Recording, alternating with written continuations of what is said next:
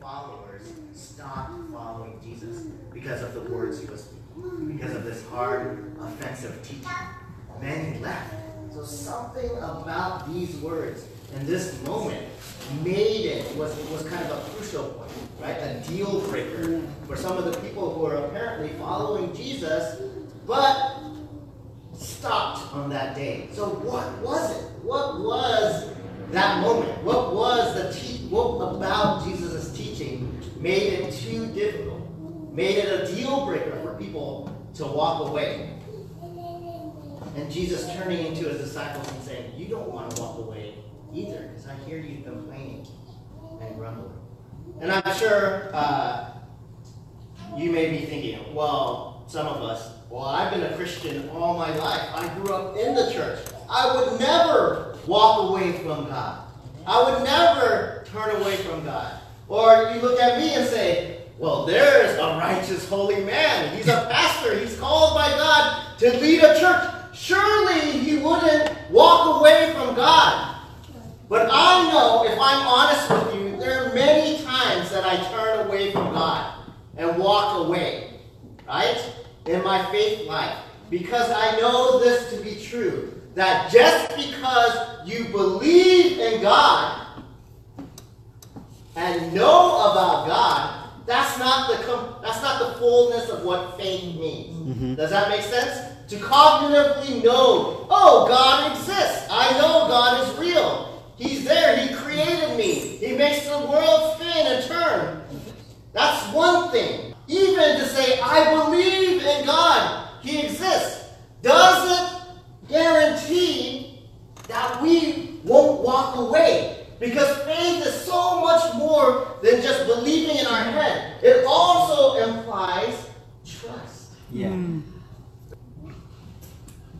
And I can tell you when things are hard in life, circumstances fly, whether it's financial, whether it's relationships, right? Broken relationships, you're struggling financially, right? Natural disaster hits. I've had friends uh, recently whose houses burned down. Mm. Have a pastor friend of mine, his home burned down like the weekend that his son was getting married. Oh, wow. Right?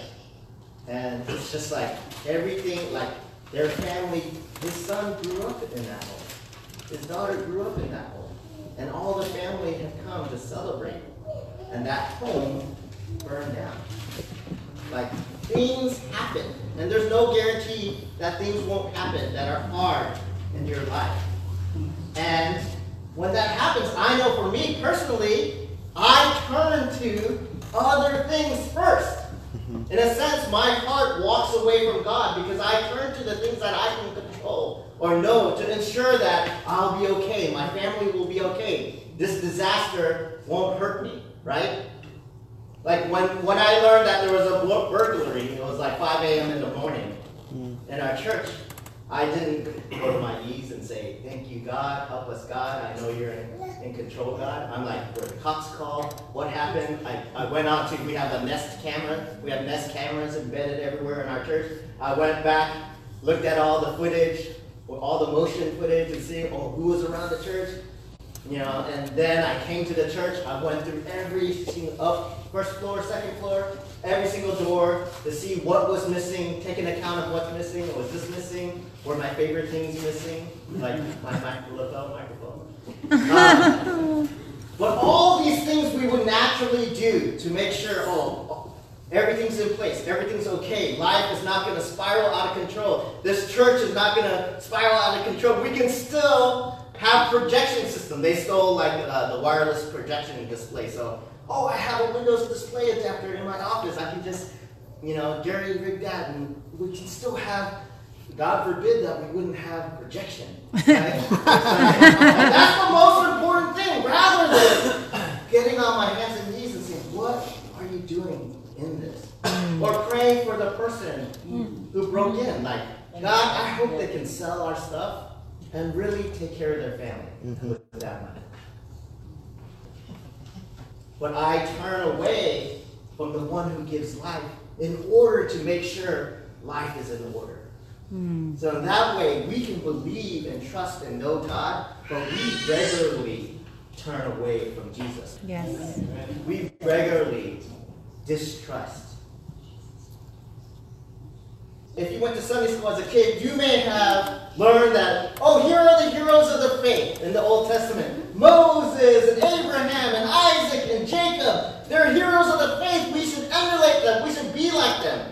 But hopefully, as you get older, the point isn't that they are perfect and amazing people. The point of the Old Testament or the scriptures is that they are imperfect, and yet God calls them and uses them and walks with them. Amen? Amen. And that's us, right? And when you read the Exodus, you see a people who God hears the cries of their heart, and He saves them from slavery. He, sla- he delivers them out of Egypt. And he takes them into the wilderness and he promises them, I will be with you and I will take you to a land, a promised land, and I'm going to take care of them. And they know this. They've been, they've been in slavery for hundreds of years.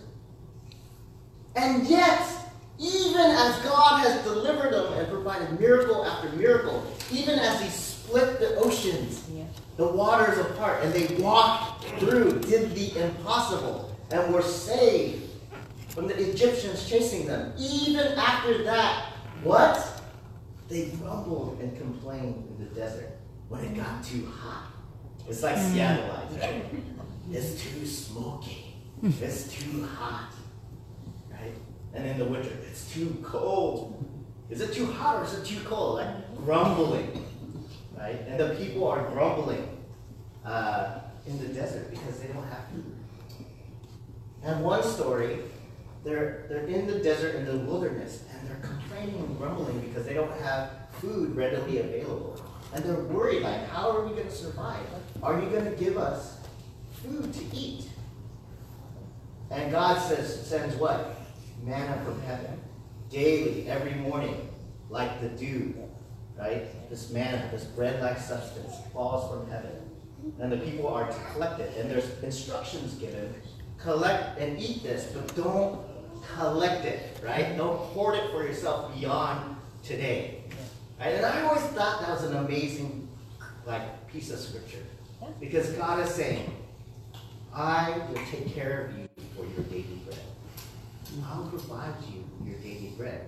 Don't hoard, don't collect. That's when humans get into trouble, right? When we start to be like, oh, I have my daily bread, but I want more. Mm-hmm. It's like hungry. Remember that game? It might get me hungry, hungry hippo. Like you have the things, get the hippo mouse getting the marbles, and the goal is to get as many marbles as you can. And you're like hungry, hungry hippo. And that's what we're like when we don't trust God for our daily bread. When we just trust ourselves. Because we think in our minds it's a dog eat dog world. And if you look at TV, you watch CNN or the news, you're like, yes, it is a dog eat dog world. People are getting theirs and they're, I'm going to get mine uh, and people are going to get theirs. I can't trust anyone. Right? So we collect and hoard, we collect, we collect, we collect. Give me those marbles, give me those marbles, give me that manna, give me that manna, manna, manna, manna. And that's what the people of Israel did. They're like, oh, I have a hack, I have a manna hack. Right? That's not just collect, eat for today. Let's get tomorrow's portion and tomorrow's portion, and we'll put it in storage, right? Amen? Good idea. But then it spoils. I know it doesn't work that way. And the amazing thing is that people who are who have been delivered by God and know of God's power and work in their lives can still grumble You can still turn around. And that's why those words of Jesus, you're not leading me as well, are you? Echo so true for me, right? Because when there's a hard teaching or a hard point in life, what is our first instinct? Right? Is it the instinct to trust and believe? Or is the instinct to, to hoard, to gather, to ensure that we're safe, that we have provision, that we have enough? Are you with me, church? Yeah, man. Yeah. So what is this hard teaching? We see in uh, uh, verse 56, whoever eats my flesh and drinks my blood remains in me and I in them. Just as the living Father sent me, and I have I live because of the Father, so the one who feeds on me will live because of me. This is the bread that came down from heaven. Your ancestors ate manna and died, but whoever feeds on this bread will live forever. He said this while teaching in the synagogue. On hearing it, many of his disciples said, This is a hard teaching. Who can accept it? So I've always wondered what hard teaching was. Was it that Jesus said, You actually need to eat? Right? Was it were they were the people like struggling with it? In order to follow Jesus, must I be a cannibal? Must we actually feast upon Jesus' physical flesh? Do I need to be a cannibal to follow Jesus? Was this the hard teaching? At first, I, I like that, but I think really what it is is that Jesus is placing himself as the only thing, person, way for people to trust. Right? He basically says earlier, I am the bread of life. Right? And he's taking this Exodus passage about manna, right? And and and teaching the people that that, that, that story of salvation, this, this, the salvation story that you read in Exodus, in the scriptures, that same God, right? I am the manifestation. I am the incarnation of that salvation story. Amen. right? God is the God who saves. God is the God who creates. God is the God that rescues you out of the desert and gives you bread when you're hungry and makes water come out of rock when you're thirsty. He saves you every day. And he's going to love his people and save them through all of history and even today. And me, right in your presence, I'm actually the bread in the desert. I am God's continued salvation story for his people. I am eternal life. I am life given to you, and you can't get life any other way but me. And he's saying this in the synagogue, in the temple, mind you. Right? And earlier, when he had said, I am the bread of life, I am the manna of heaven, the leaders in the synagogue were saying what? They were ready to, they were ready to like take him out. They're like, how dare he say he's the one, he's the way, he's the salvation. And so, in one sense, this is a hard teaching because Jesus is not leaving any room for reliance on anything else. The only way to be saved is through me. I am salvation. I am the bread of life. Right? The second piece, um, if you read earlier in chapter 6, what do you think? Uh, chapter 6, 1 through 14, what story do we have? Remember in John chapter 6, 1 through 14? It's one of the feeding passages, right? Where Jesus breaks bread and breaks the fish and feeds thousands of people, right? And then they cross uh, the river or the lake on a boat.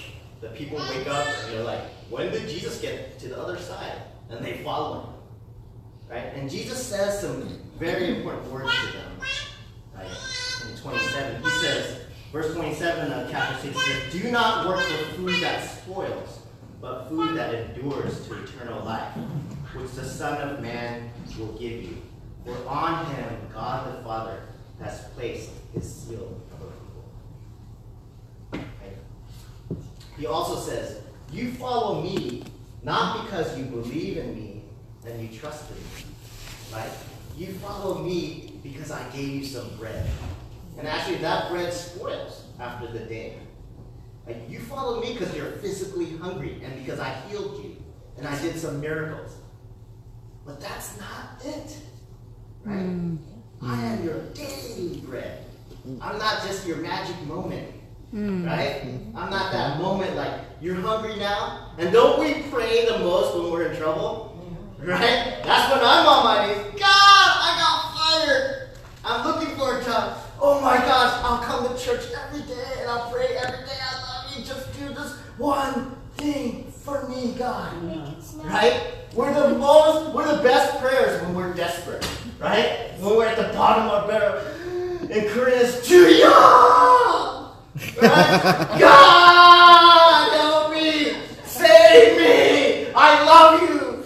Right? I need you! Okay. Oh Lord, I come confess I need you right now. Right? But when things are going good, it's like, speak to the hand. Where's God? I don't know. Uh-huh. Yeah. Maybe you guys are more faithful than I am, but that's that can be the ups and downs of our walk with God. We can believe doesn't mean we trust every day. And a lot of times we trust ourselves.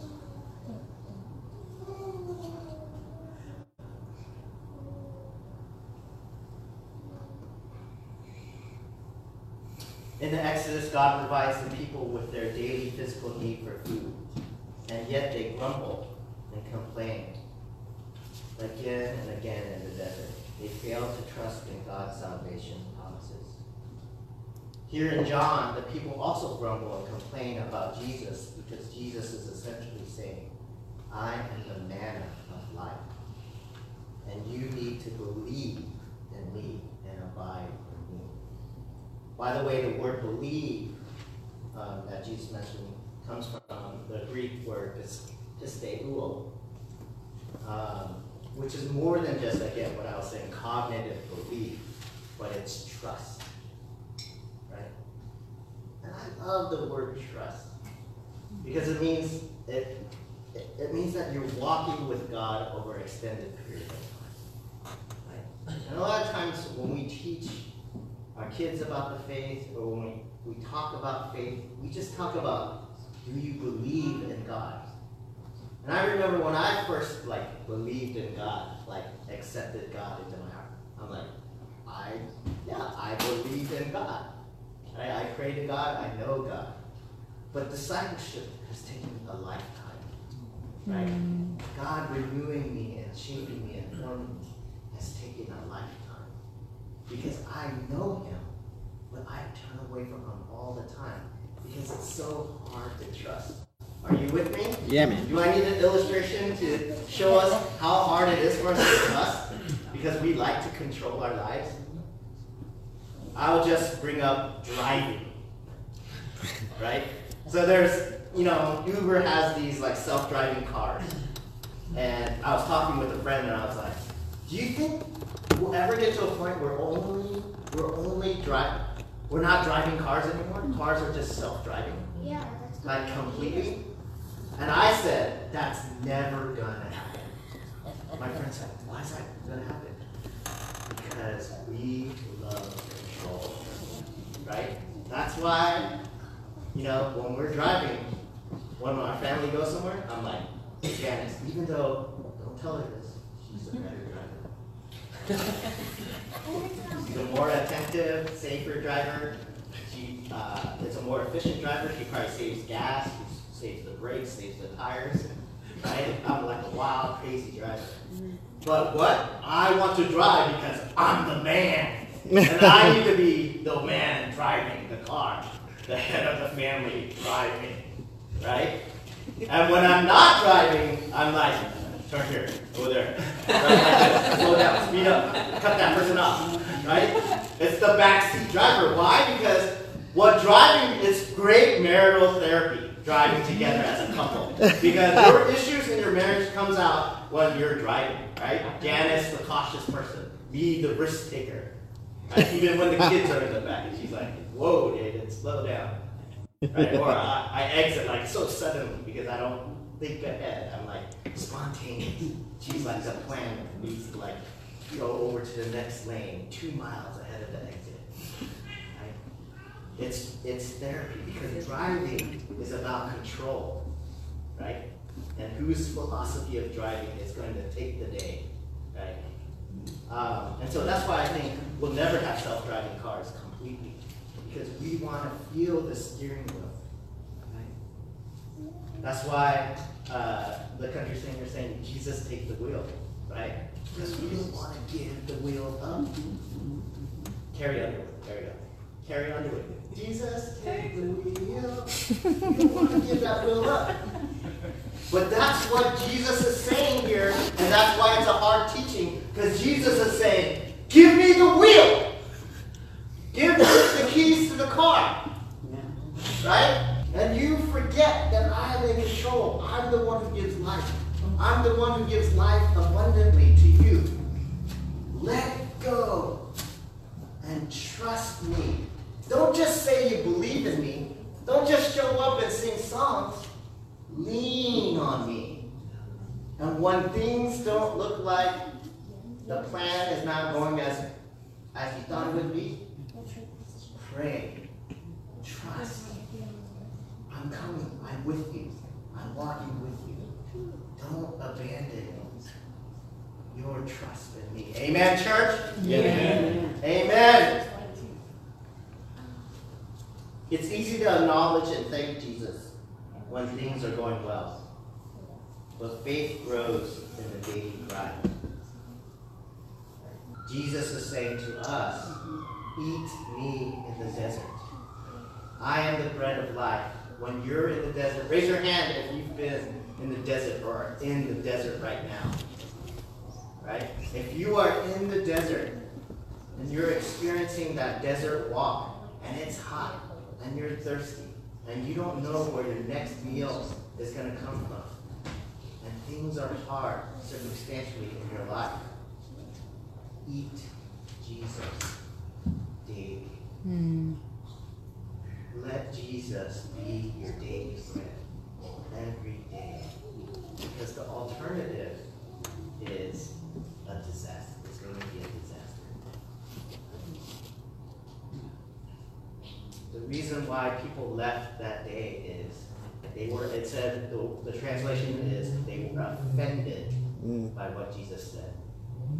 Because he was basically placing himself at the center of what life. Saying, when you live life, do life with me and walk with me. And that's the other word, meno, abide in John, that John uses a lot. Abide in me. Meaning, let me be in you and you be in me. Mm. Right? Let's do this together, step by step, every day, day by day. Trust. Right? That's a hard teaching. It's so much harder to give our people our trust, right, than to give them our words of assent. Ooh, that's good. Right? What in your life can you hand over to Jesus right now and trust? What does it mean for you now to eat Jesus, the manna of life, in the desert? Let's, let's let the rubber hit the road. Because I know, right, when things are hard, I hold tightly to certain things. What is that for you? Are you with me, church? Mm-hmm. You know you hold on to something when things are tough, right? When you're not sure. What is that thing you're holding on to? And something that I learned about growth and transition is like transition is the best time to grow because we're unsure of things. And the best way to ensure growth is find what you're holding on to when you're scared. Like a roller coaster. Right? You're holding on to your spouse's arm. Clawing that arm when you're on a roller coaster. What do you claw onto when you're scared? And then give that to Jesus today, this week, this month.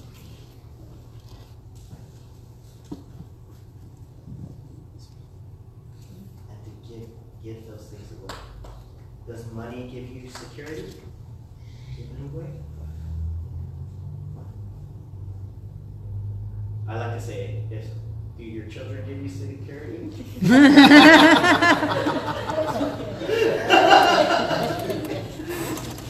It doesn't work like that. You'll find a way, I mean, figuratively, give your children Let go. And eat of the manna. Don't hoard it, don't collect it, be still. Let him give it to you. Receive each day. Receive, receive. Because on our own, if you think about it, if you play it out, you don't have enough resources. You don't have enough strength. You don't have enough energy to make it on your own. I'm going to tell you right now. Mhm. You don't have what it takes on your own, left to your own devices